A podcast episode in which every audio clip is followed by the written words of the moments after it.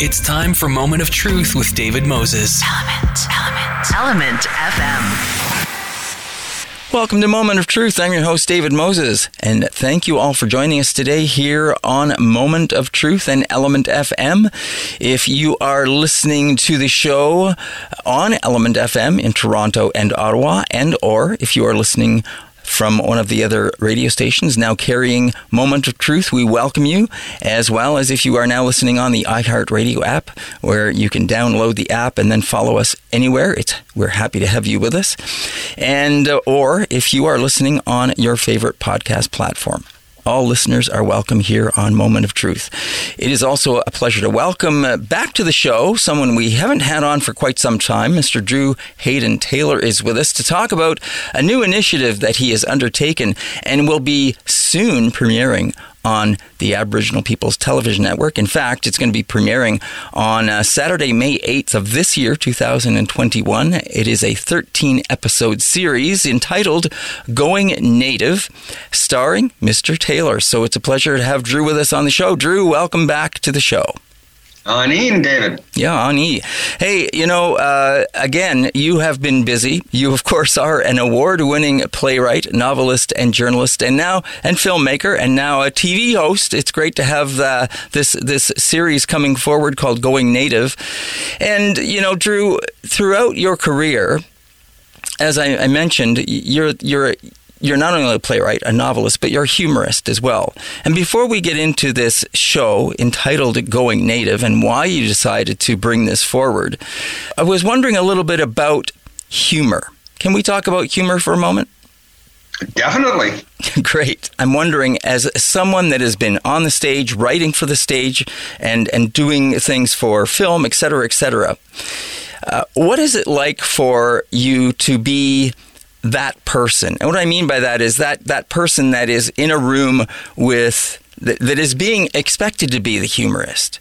well, it's funny you put it like that on this particular show, Going Native, one of the things they often ask me to do is when we're doing a segment, I have to intro each segment, but I have to wing it because I come up with the intro based on the um, the interview and what we've mm. shot. So after we're finished, one of the one of the uh, the cameraman, the producer, the director, whoever is there, will say to me, "Okay, Drew, uh, we need an intro to this segment. Um, so um, uh, prepare something and be funny."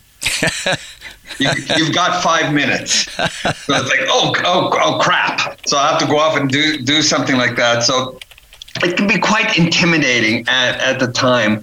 And I, I remember once it was, uh, I think it was Mike Myers who was uh, somebody was uh, c- commenting, "Are you like this all the time?" Mm. And he said, "No, I am what you call a site-specific extrovert, meaning, um, you know, sometimes when I'm just hanging out or whatever, I'm very calm, very slow, kind of funny, maybe here or there, hopefully, but it's uh, it's uh, it takes up a lot of energy and a lot of brain brain space and time.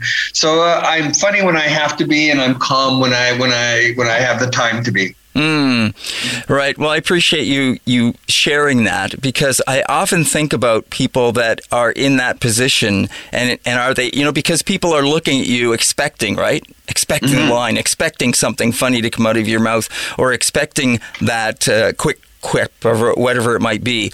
And and I and so I was just wondering, geez, what what must it be like for people that are in that position all the time? Well, one of the other things I like to draw um, I like to draw a comparison with is the fact that like my family compared with my family, my mm. my aunts and uncles when they used to be around, or some of my cousins, it's like you know I'm just I'm just one of a of a of a a bunch of people. I'm no funnier, yep. hopefully no less funny, but it's it's just the nature of my family, and mm. I think it's it's the nature of most Indigenous people that you get a group of us together and we're just always always doing line liners mm. and and trying to be funny and um, and it's just that I think the nature of, of, of being indigenous, the fact that we find humor in everything.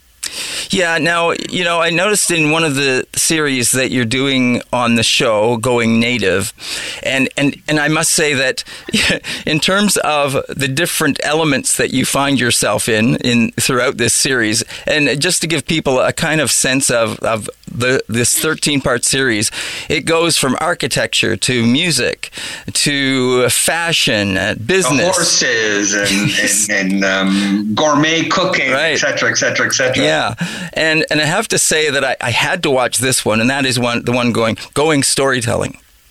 Okay. And, and I, if you don't mind me saying, Drew, you seemed the most comfortable in that particular episode. Quite possibly. Uh, we were sitting around, wasn't it uh, Lee Maracle and, uh, and Yep. Duncan McCue Yep. and um, And uh, Columpa. Columpa Bobb and Yep. I were sitting around a fire just uh, just tossing stories uh, back and forth at each other?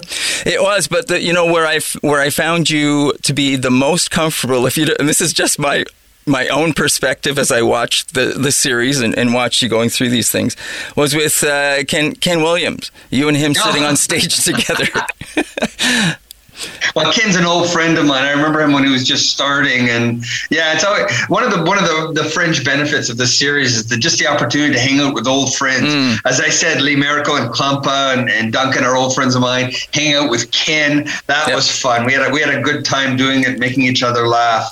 Yeah, yeah, that's that was one of the enjoyable side benefits of this series. Yeah, and, and I think that showed up. That's what I guess what I was trying to get to. And I, I know Ken too. You know, I I used to work with him in Ottawa when uh, when he and I both worked uh, for APTN uh, in news. So uh, Right, it was right. Great, it was great to see Ken as well. So. Getting back to the series and the reason as to why you wanted to bring this forward, who is this being written for? Because there, there's the stories that are that you're telling that are specifically and, and really great stories about all the things that indigenous people are doing. It's great exposing all these these great wonderful people in all these different areas that are that are doing some amazing things for sure. Uh, but do you still think it's because of the stereotype that is out there? Well, it's a number of reasons. One was it, I found it just a wonderful opportunity to highlight the different aspects of the various indigenous communities across this country. I mean, um, we talk about how in this series you'll meet meet some of the wild and wacky people. You'll meet some very traditional people. You'll meet some avant-garde people. You'll meet people of every of many different stripes within our communities that are doing amazing, fun, um, bizarre, spectacular um, things that um, need to be highlighted and celebrated. So for Indigenous people, this is like these are probably people in your community you don't know are there. These are gourmets that are using traditional food to to to um, using traditional food as a means of keeping our culture and our ways alive. There are architects that are that are designing contemporary houses, contemporary buildings using centuries old um, uh, philosophies and technologies.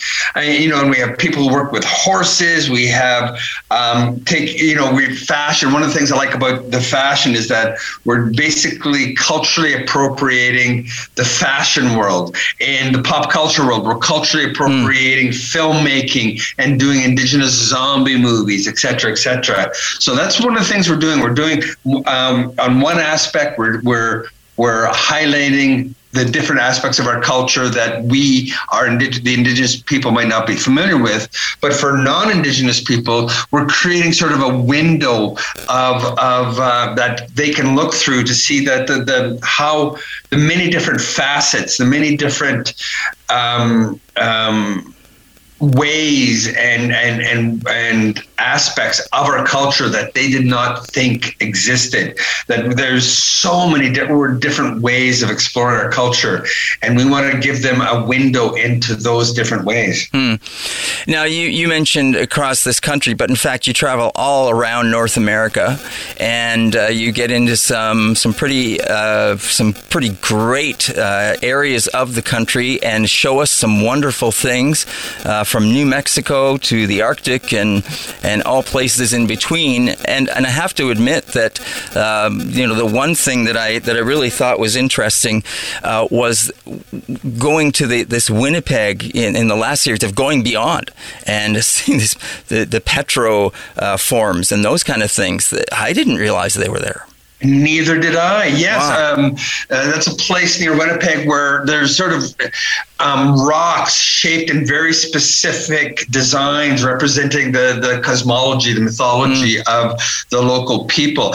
I had not known those existed, and going there and hearing the stories, the legends. Supposedly, there's a rock there that's in the shape of a, of a chair that that uh, the trickster actually sat in at one point. Um, no, yeah, the, this was as much a learning experience for me as for anybody who's going to watch this series. Thank you for saying that because that was one of the questions I wanted to ask you about is is what you have come away with from having gone through this experience and and, and being exposed to all of this thing. What what jumps out at you uh, the fact how old and infirm I am.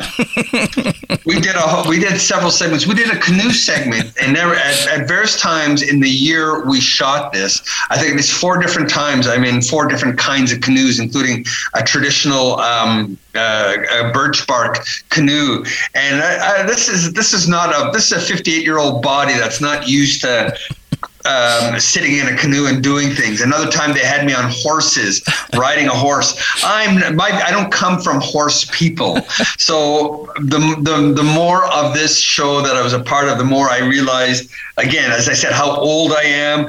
Uh, in many cases, being the host of a show like this should be a young person's adventure, not an not an old fogey like me. Well, well, at least uh, you know I have to I have to say there were a couple of times when I thought, Who, who's who's helping Drew, with the show to, to make sure he's prepared for some of these outings because you know you, are standing there with your open opened uh, toed uh, sandals and you've got this uh, rattlesnake. I know, I know. You should have seen the camera. like I didn't know we we were going to do this, and the cameramen are just shaking their head. But eh, whatever, whatever happens, happens. It's just another story to tell the grandkids. Yeah, make sure you get it on tape, right? Yes, exactly. now, having said that, I'm glad you brought up the crew. I wanted to ask you about the crew and, and what was that like? Because you're going out into the wild, some of these places. You know, when you went uh, going bush, you were out there with a guy, uh, you know, building that lean to. Uh, what was the crew like with you? Is it, is it, is it a single person? How did, how did that work?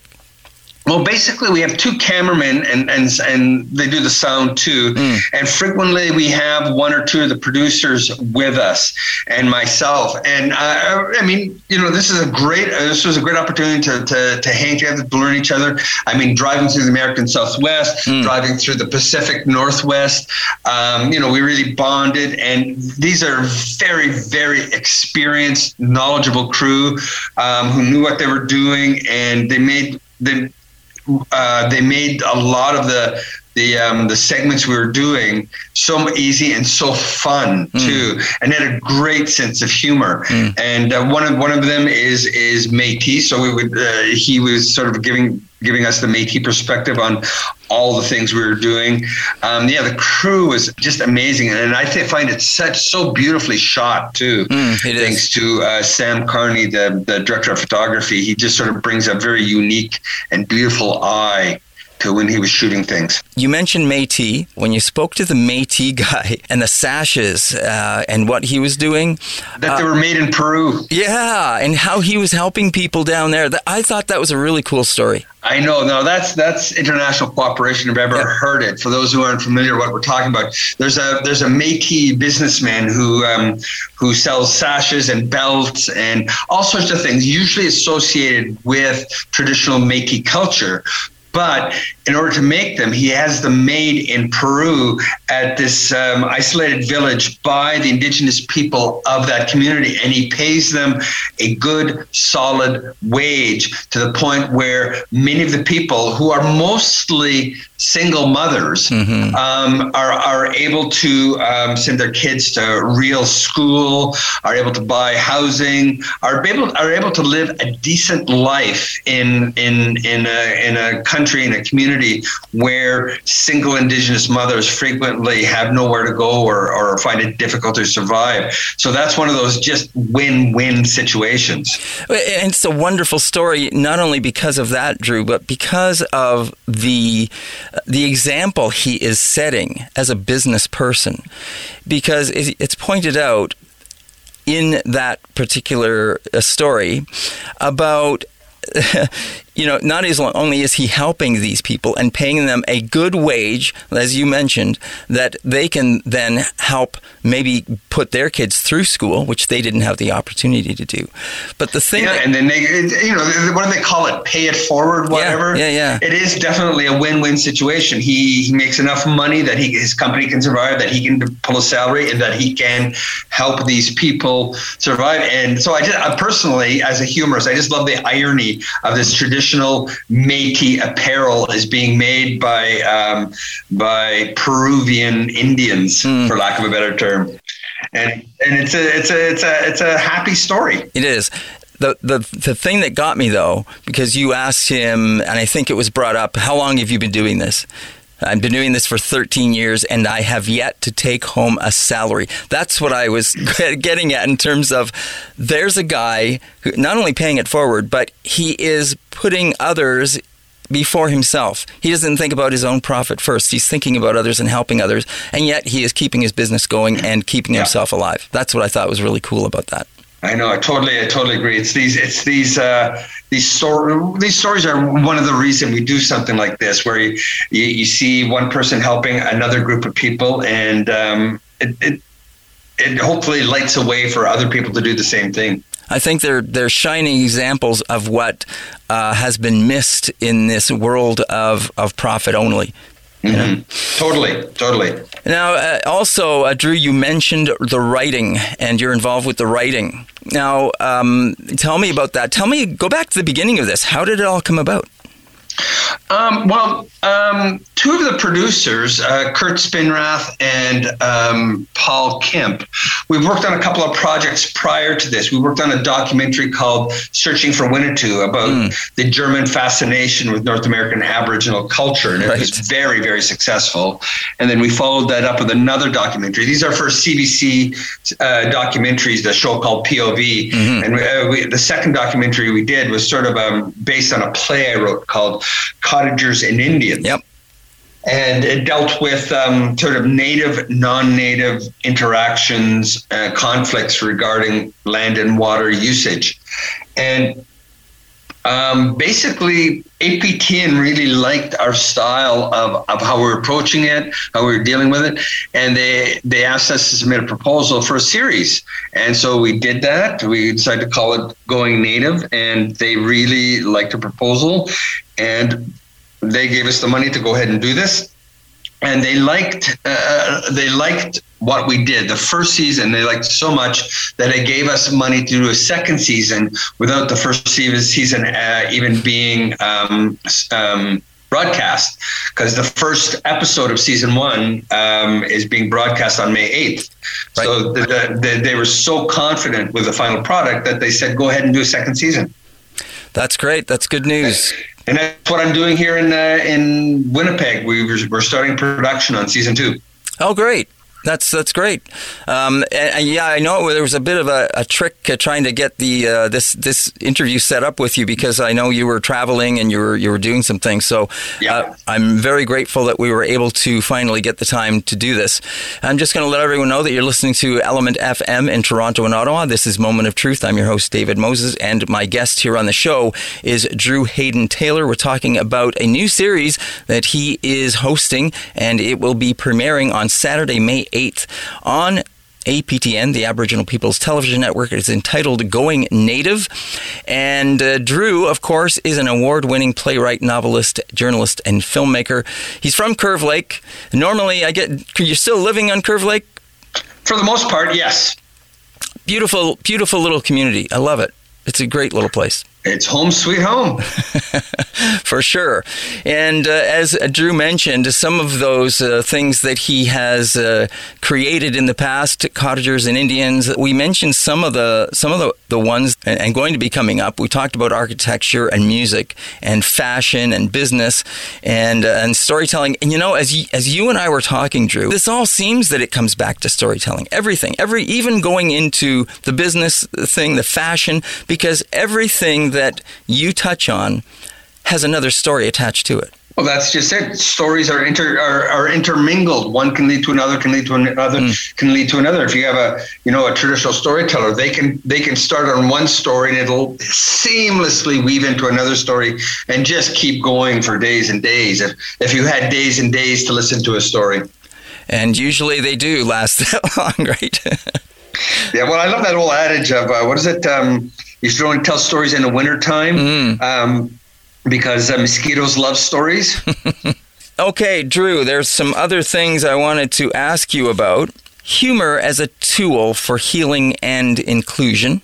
And you point that out in the episode of storytelling itself. You talk about how you like to bring all of those things because you believe it's a way of making people people uncomfortable, uh, but as well as as getting those other elements out there that need to be brought out and need to be shared about the past and about uh, because you can't you can't start moving forward until you get all of this, those things out there. Is there a time when humor is not appropriate?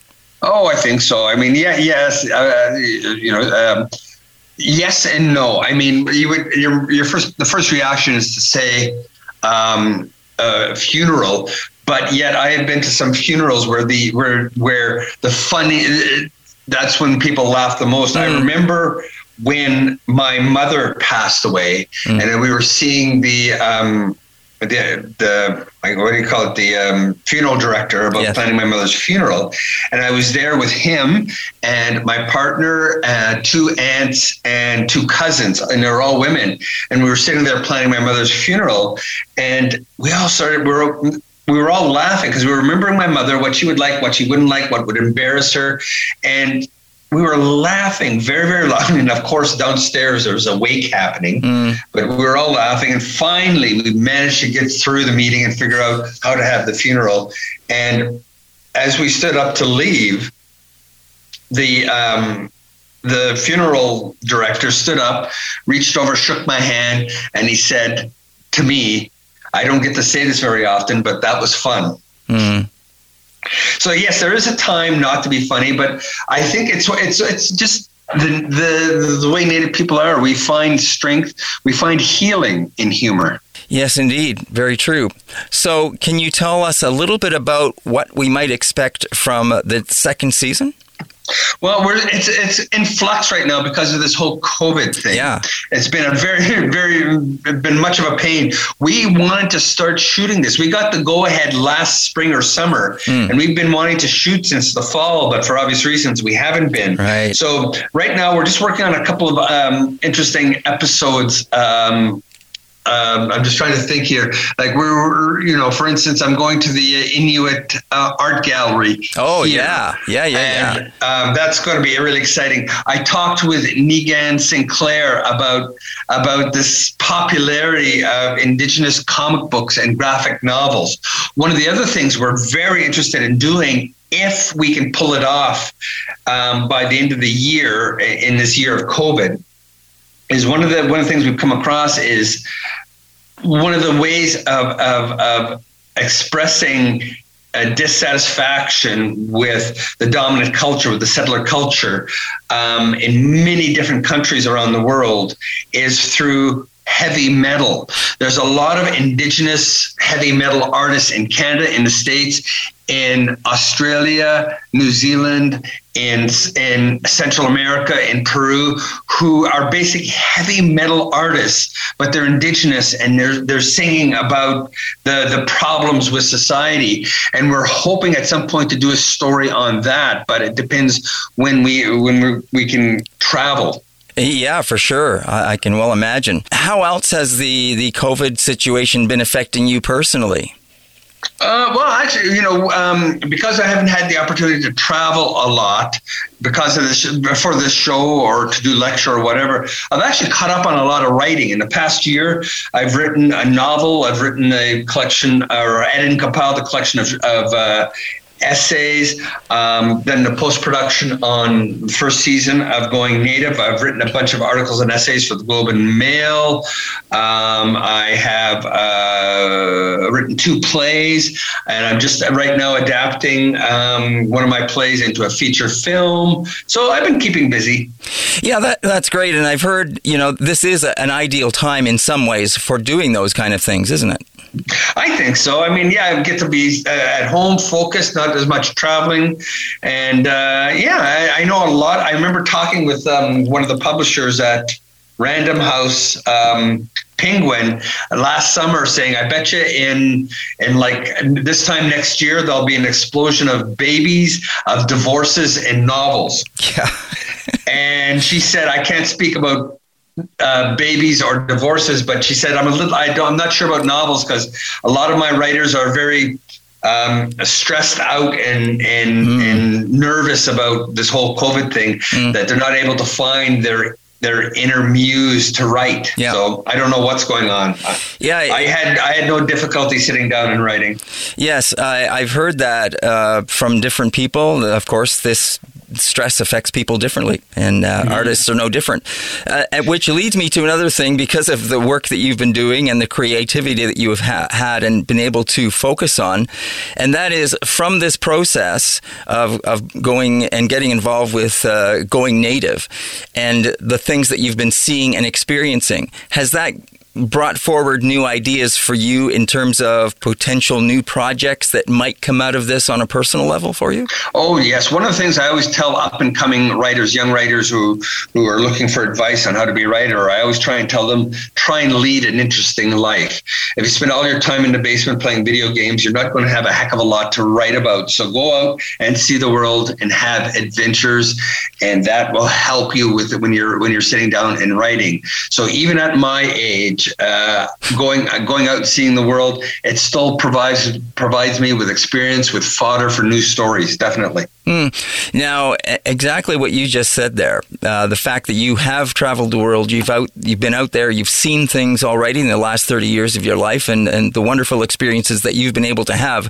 And now with this series, it, it, it all seems that there is so much even here in North America that one we don't know about. Two hasn't been explored. And three should be getting out there. And I, am that's just from what i've seen of watching the series. And i'm wondering right. how that has been for you well, I think uh, like like anything else, you know, our sense of humor, our writing, whatever. I think with, uh, between the many different variations of indigenous culture and settler culture, there are more similarities than differences. We can go all the way back to Joseph Campbell and the hero has a thousand faces and the archetypal mm. storylines, stuff like that, or just the fact that I think um, whenever I was at somewhere, some far off land, there was an interest in North American average culture. There was a fascination with us, and there was there are many similarities. Mm. And like you, whatever culture you go to, there's a sense of family. Mm. They have their own sense of humor.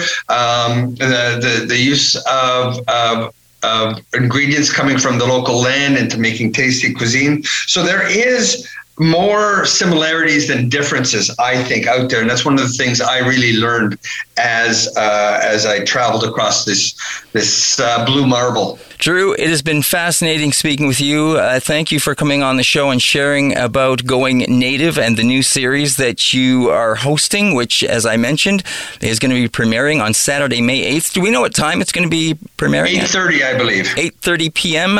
is roughly what Drew thinks it's going to be, and want to want to thank you greatly uh, for for coming on the show, talking about this, and wish you all the best in the future with with everything else that you're going to be involved with, Drew. Till next time, my friend. All right, you take care. Bye bye. All right, Ona. That is the voice of Drew Hayden Taylor. He is an award winning playwright, novelist, and journalist, as well as filmmaker. He is from Curve Lake First Nation. We got a hold of him in Winnipeg, where he is starting season two of Going Native, which is premiering on APTN Saturday, May 8th, a 13 episode series. And I, I got to tell you, from what I saw, it's a fun, entertaining, and educational, and I encourage everyone to watch it. And that is this part of the show, but please don't go away because after the break, we're going to be coming back with more right here on Moment of Truth. Now back to Moment of Truth with David Moses. Element, element. Element FM.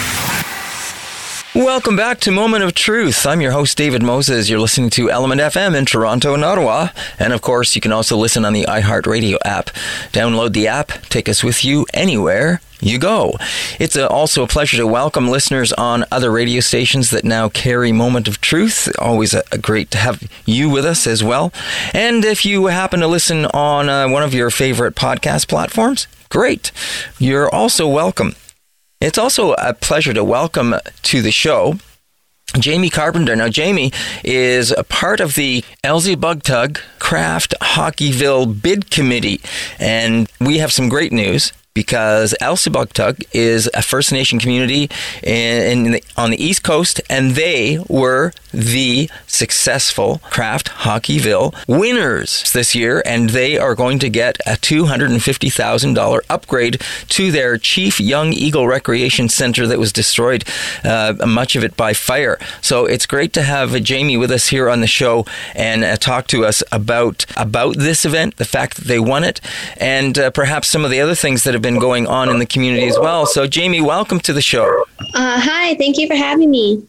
Yeah, it's a pleasure to have you. And I see we have some we have some other guests in the background.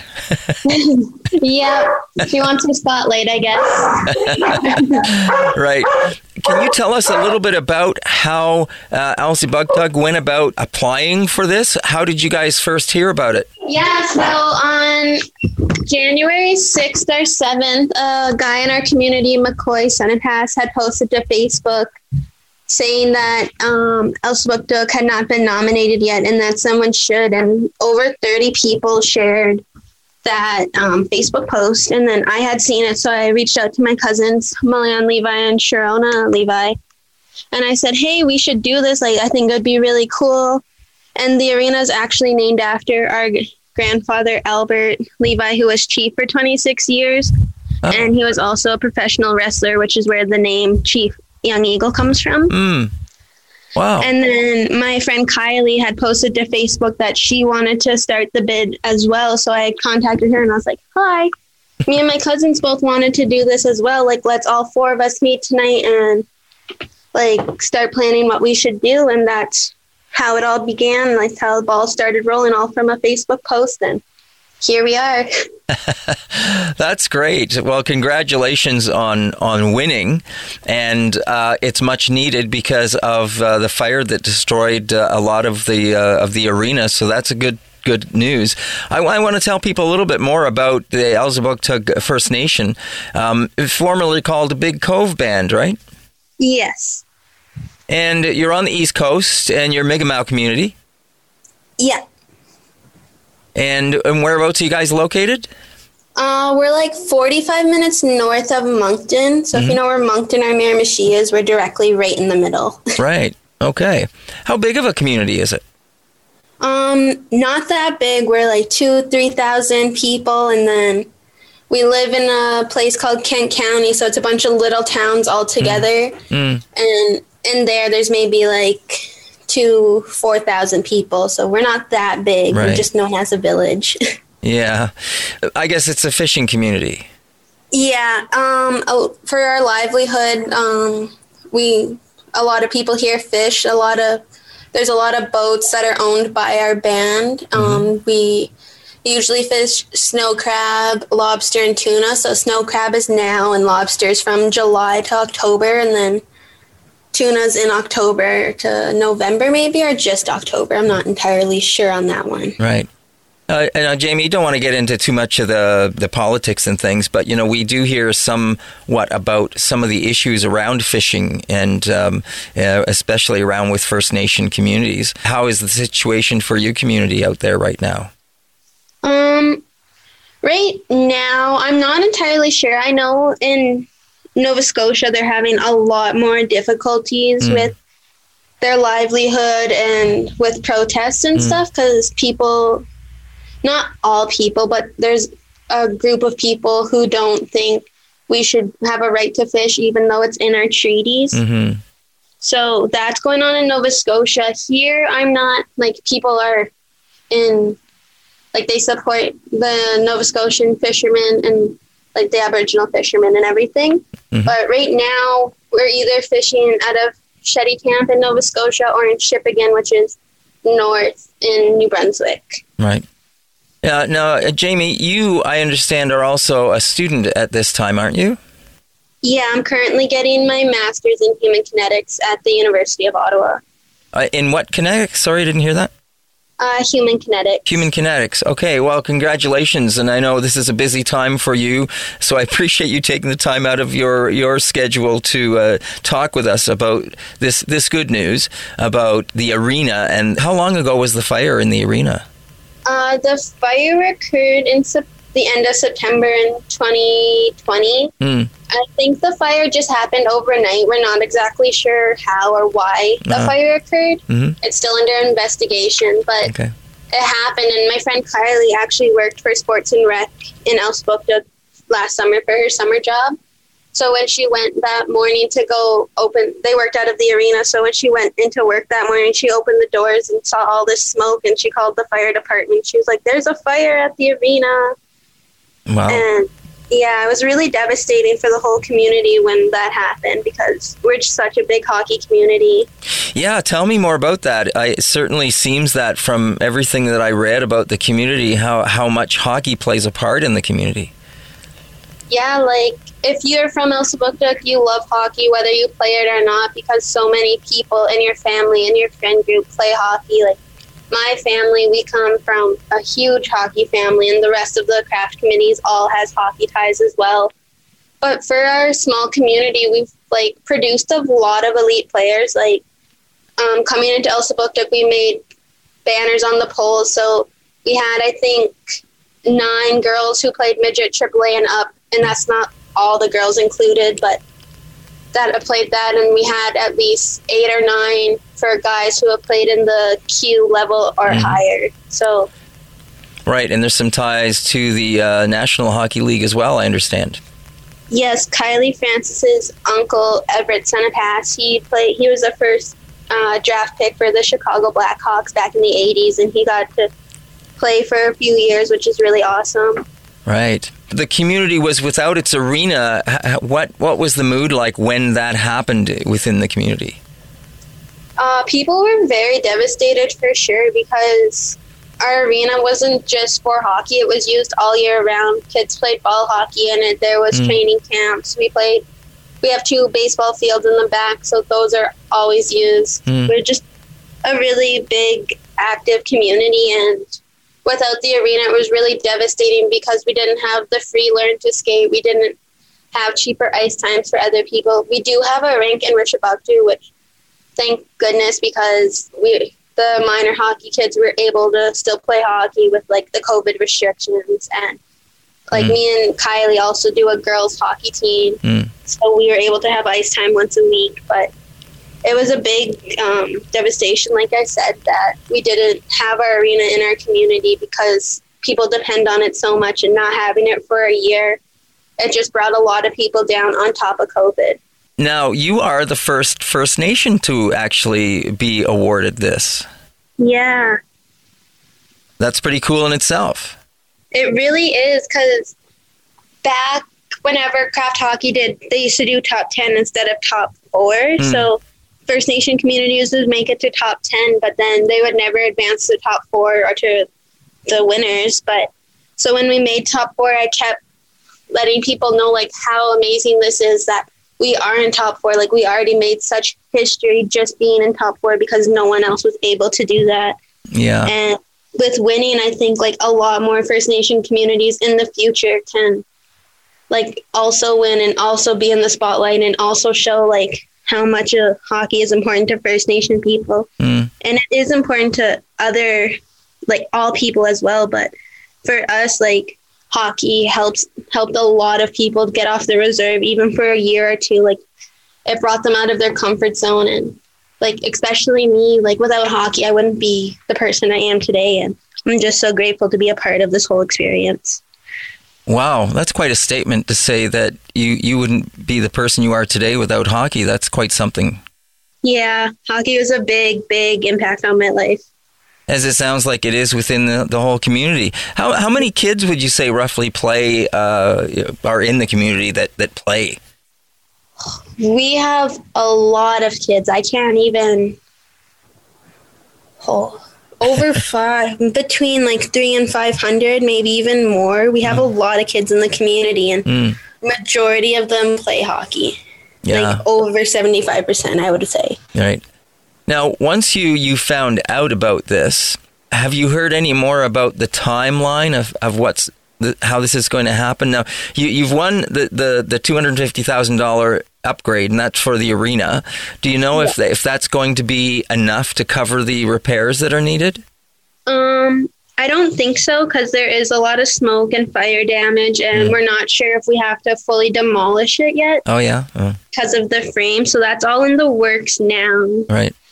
But I'm really part of that. It's more chief and council. Yeah. So I don't really know much Sure. of what's going on with that. Sure. Now, the other thing that comes along with that is you get the opportunity to host an NHL preseason game, I guess, in the arena once it's completed, right? Yeah. Um, we'll probably do it in a bigger arena just because our arena doesn't have a lot of sit like Sure. sit room. Right. But like with that being said, like being a First Nation community, not a lot of people or youth get the chance to leave. Like going to town or going to Moncton is a Mm. big trip for a lot of these youth. Mm. And being able to give them if their first NHL game to go watch and that it's free and like it's for us. Like it's not for anyone else other Right. than Elsipogtog is amazing and it's so it's just so awesome and amazing that we are able to give these youth and like people who have never gone to an NHL game before an experience that's close to home and like something they're never going to forget. That's for sure, especially when uh, the game is so close to the community and it, and it means so much to everyone. Yeah, exactly. It's it's going to be amazing. I'm not sure when it's happening, but everyone's so excited already. Like Yeah. my kid was like, "Oh, I'm going to go meet a hockey player. I'm going to drop a puck. Like I'm going to go in the dressing room." And I was like, "I don't think that's what happens, but okay, yes." That's great. Yeah, well, it's nice to hear though that excitement that's building, and you know, just just the, the idea that it's stimulating all these ideas as well. But you also get a uh, ten thousand dollars worth of equipment. Yeah, so I'm helping with that portion actually. Okay. And we get either 20 to 25 like full equipment sets for kids, which is amazing because hockey equipment is expensive whether you get it secondhand or firsthand. Mm, It's an expensive sport. yeah, yeah, it is for sure. But it's so awesome to be able to give kids who wouldn't have like their parents don't have the extra money to buy them the top hand like the top best of the best equipment and it's so amazing that these kids will get brand new equipment that should last them for a couple seasons at least Yeah, like it's just so amazing like i say like i don't really i even though we won like over two weeks ago it's still like people are still coming up and thanking me and i'm like it's not even me who didn't well like we started the group and everything but if people didn't vote we wouldn't be here. It's literally the whole community's job well done but it's so amazing to see like the thank you signs the congratulations signs like people coming up to me and like my committee members and thanking them. It's such an unreal experience. Mm. How many people were on the committee? um there's nine of us total Mm-hmm. You mentioned a little bit of the feedback uh, and that you're getting. What about uh, online or, or from outside the community? Are you getting feedback from once you found out about the, the win? yeah we're getting feedback across all of canada like Mm, So when we first started, we made a Facebook group, but that one was private, and we didn't realize we couldn't make it public. ah, okay. So the day before top four was announced, we are like, okay, well, let's make a pro- a public group, and if we get announced, then we're good to go, and if it's not, we'll just delete the group. Mm, And then that day of the announcement for top four, it was leaked like eight hours before the top four communities. Like a thing on Facebook came out okay. and people were messaging like me, Kylie, Meliana, and Sharona because we were the only committee at that point. Mm, So everyone was like, "Is this true? Is this true?" And all I kept saying was like, "I really have no idea. I hope it's true, or else it's just a really mean joke." oh, But so once we started, like within the first week that we had our group, so during the rally period for top four, we had over ten thousand members in our group, and now we have eleven point five, I think. Oh. But we had a lot of support. Like once we made top four, we got the mm. word out, and First Nation people and Mm. just people of Canada were supporting us from the get go after top four was announced. And it was like very overwhelming with all the support we had. But it was so heartwarming to see like so many people from all over, even from places in the top four, like uh, ba- Bobcaygeon Mm. Some school they had posted to our webpage and they said my, me and my class looked through all four videos and they decided that you guys deserve the vote. So every 15 votes they did for themselves they did one for us. Wow. so it was just so cool to see like the support we got from all over. And even now like we just had a parade on saturday and so many people were messaging everyone and emailing everyone asking if they could come if they could put in a float. And it was really cool to see that Yeah, I was going to ask you if there was some kind of a of a parade. That's great that you guys did that. Was that exciting? It was really exciting. Like we started the parade, and right when we ran out, like it was so amazing to see so many people gather and like cheer. And my one friend, because we had a little mini powwow afterwards, so I had mm. asked my friends group to drum, Right. and it was like it felt like I was going into a real powwow. Like our community really needed this because we've had some hard times Yeah. in the past this month. Yeah. We'll talk about that in a moment. I, I want to let everyone know that you're listening to ELMNT FM in Toronto and Ottawa, 1065 in Toronto, 957 in Ottawa. And of course, take us with you anywhere you go if you download the iHeartRadio app. And it's a pleasure to welcome on the show uh, Jamie Carpenter. She is one of the people that was part of the uh, Kraft Hockeyville bid committee for Elsipogtog First Nation. And they were Kraft Hockeyville's first First Nation community to win the program. So they win $250,000 towards the upgrades of their arena, the Chief Young Eagle Recreation Center, which was actually destroyed by a lot of smoke and uh, and fire damage recently at the end of 2020, as as Jamie was saying. So it's much needed. And on top of that, they, they win the opportunity to host an NHL preseason game and $10,000 worth of equipment as well. So this, as Jamie has been telling us, is a big, big hockey community. So it's really wonderful that they were able to uh, have this winning bid for uh, Kraft Hockeyville, and as I say, the first First Nation to win this.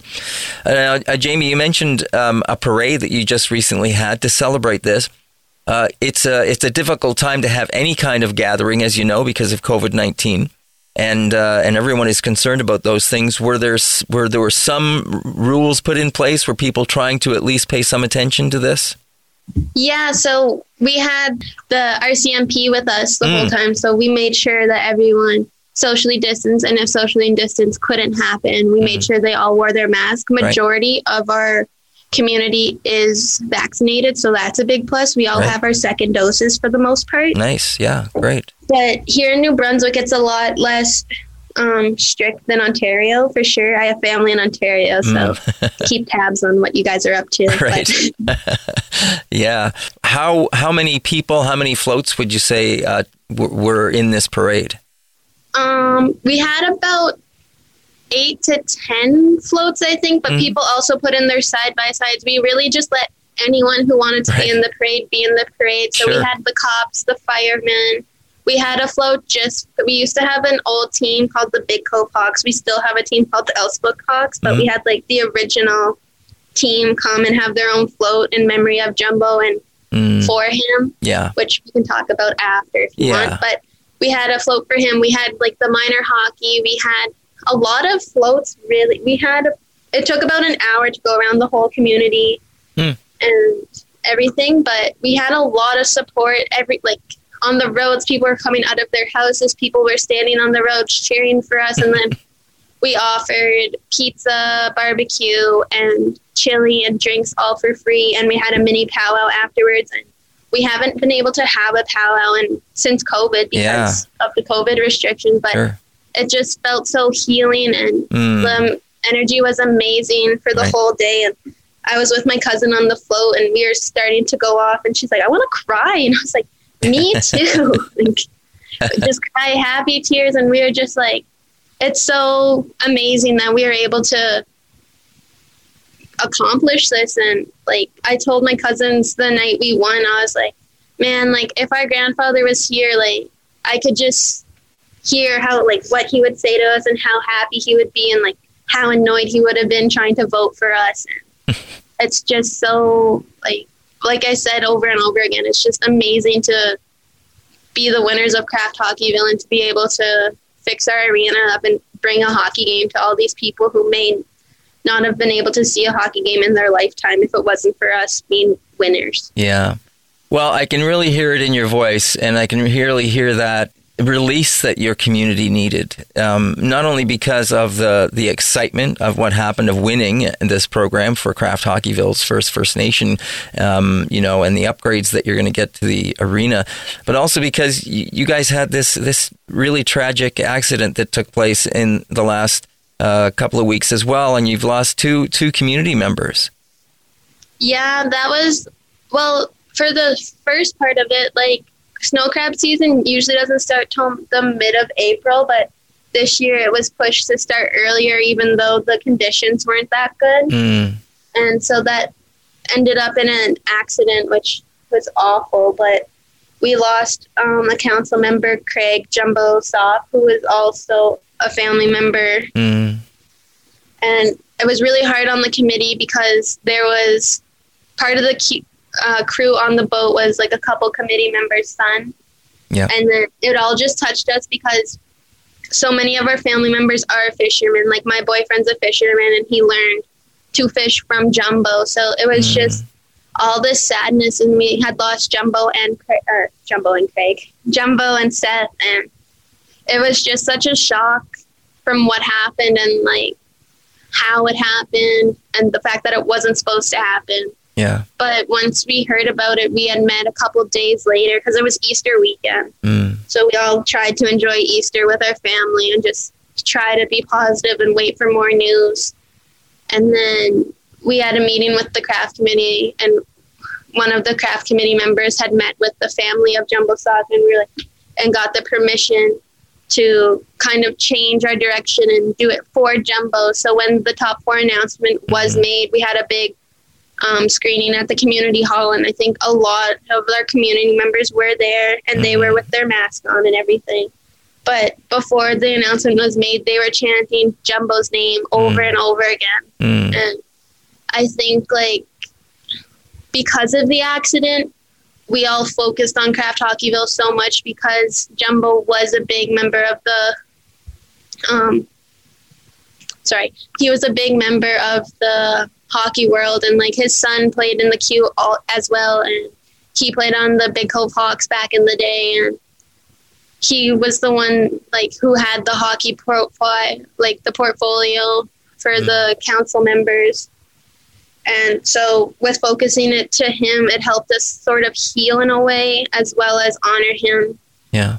and like so many people said like the night we won and at the parade on saturday that you could really feel his presence there and it's just and even though he's not here and it breaks my heart that we lost two people in our community to such a horrific accident like i know he would be so proud that we won and i know he's happy wherever he is right now that Yeah. we won and he's and that night we did win top four my mom and um, my friend's dad were talking and they were like we haven't seen Elsipogtog this happy and this proud to be from Elsa since Everett Sanipass was drafted back in the 80s and that's a long time for a community to not be proud and happy to be from Elsipogtog. Yeah. Well, thank you. Thank you, uh, Jimmy Gretsch, for sharing that. You know, it, it is, we are very happy for your community, but we also feel your loss. And, uh, you know, just, uh, it's, it's, you know, both ends of the spectrum, isn't it? The excitement and the loss that you're, you're feeling at this time. Yes. Well, um, so do you have any kind of a timeline about how long this uh, might take to, to roll out or, or the, for the arena repairs to take place? Um, I'm not really sure with that. I assume the arena repairs should start soon, Mm. I would think. Mhm. But for the hockey game, I know the winners in 2020 from Newfoundland, they have not had their NHL game yet. So I know they will have their game Right. before we have ours. Right. So I don't really know much for any of that. That's okay. You've yeah. been sharing a, great amount of information around this and, you know, around your community. And it's really just so interesting to hear about your community and to hear what goes on there. And, you know, of course, it's terrible to hear about this tragic uh, accident. Uh, with, with, the fishing uh, boat that that uh, capsized and, and the loss of life, but I also understand there were other crew members that were saved on that as well. Yeah, so um, obviously you don't know who Jumbo is, but he was just a big giant teddy bear. He cared for everyone. Like one of his things was he gave nicknames to everyone. So the days following the accident, everyone was sharing their nicknames and everything. But mm. Jumbo was the one who saved all of the crew members. He did mm. save Seth, but because the it's April, so the water was very cold and yeah. Seth unfortunately did not make it, but mm. he was, and he had a very young crew. They were all in their later 20s or early 30s. And, mm. but he was fortunate enough to save three of the mem- four members. And sadly, he couldn't save himself, but he's such a hero in everyone's eyes. Even before the accident happened, he was a hero, but now, like, he really is a hero because without him, I think we would have lost the whole crew. And that's just so scary to think of like losing five community members at once. Like losing two was enough, losing anyone's yeah. hard enough. But sure. Yeah. Um, he's a hero in their eyes and in all of anyone else's eyes because he was able to save them and make sure they were safe. And he focused on saving them rather than helping himself and just making sure he got out. He made sure they all got out and they were okay. Wow. Well, thank you, uh, Chimigwech, again for sharing that. Uh, that really uh, gives us a different perspective on what happened and uh, and the, the heroic uh, last moments that he took in his life to save others. It, it speaks volumes about uh, the, the, his character and about your community.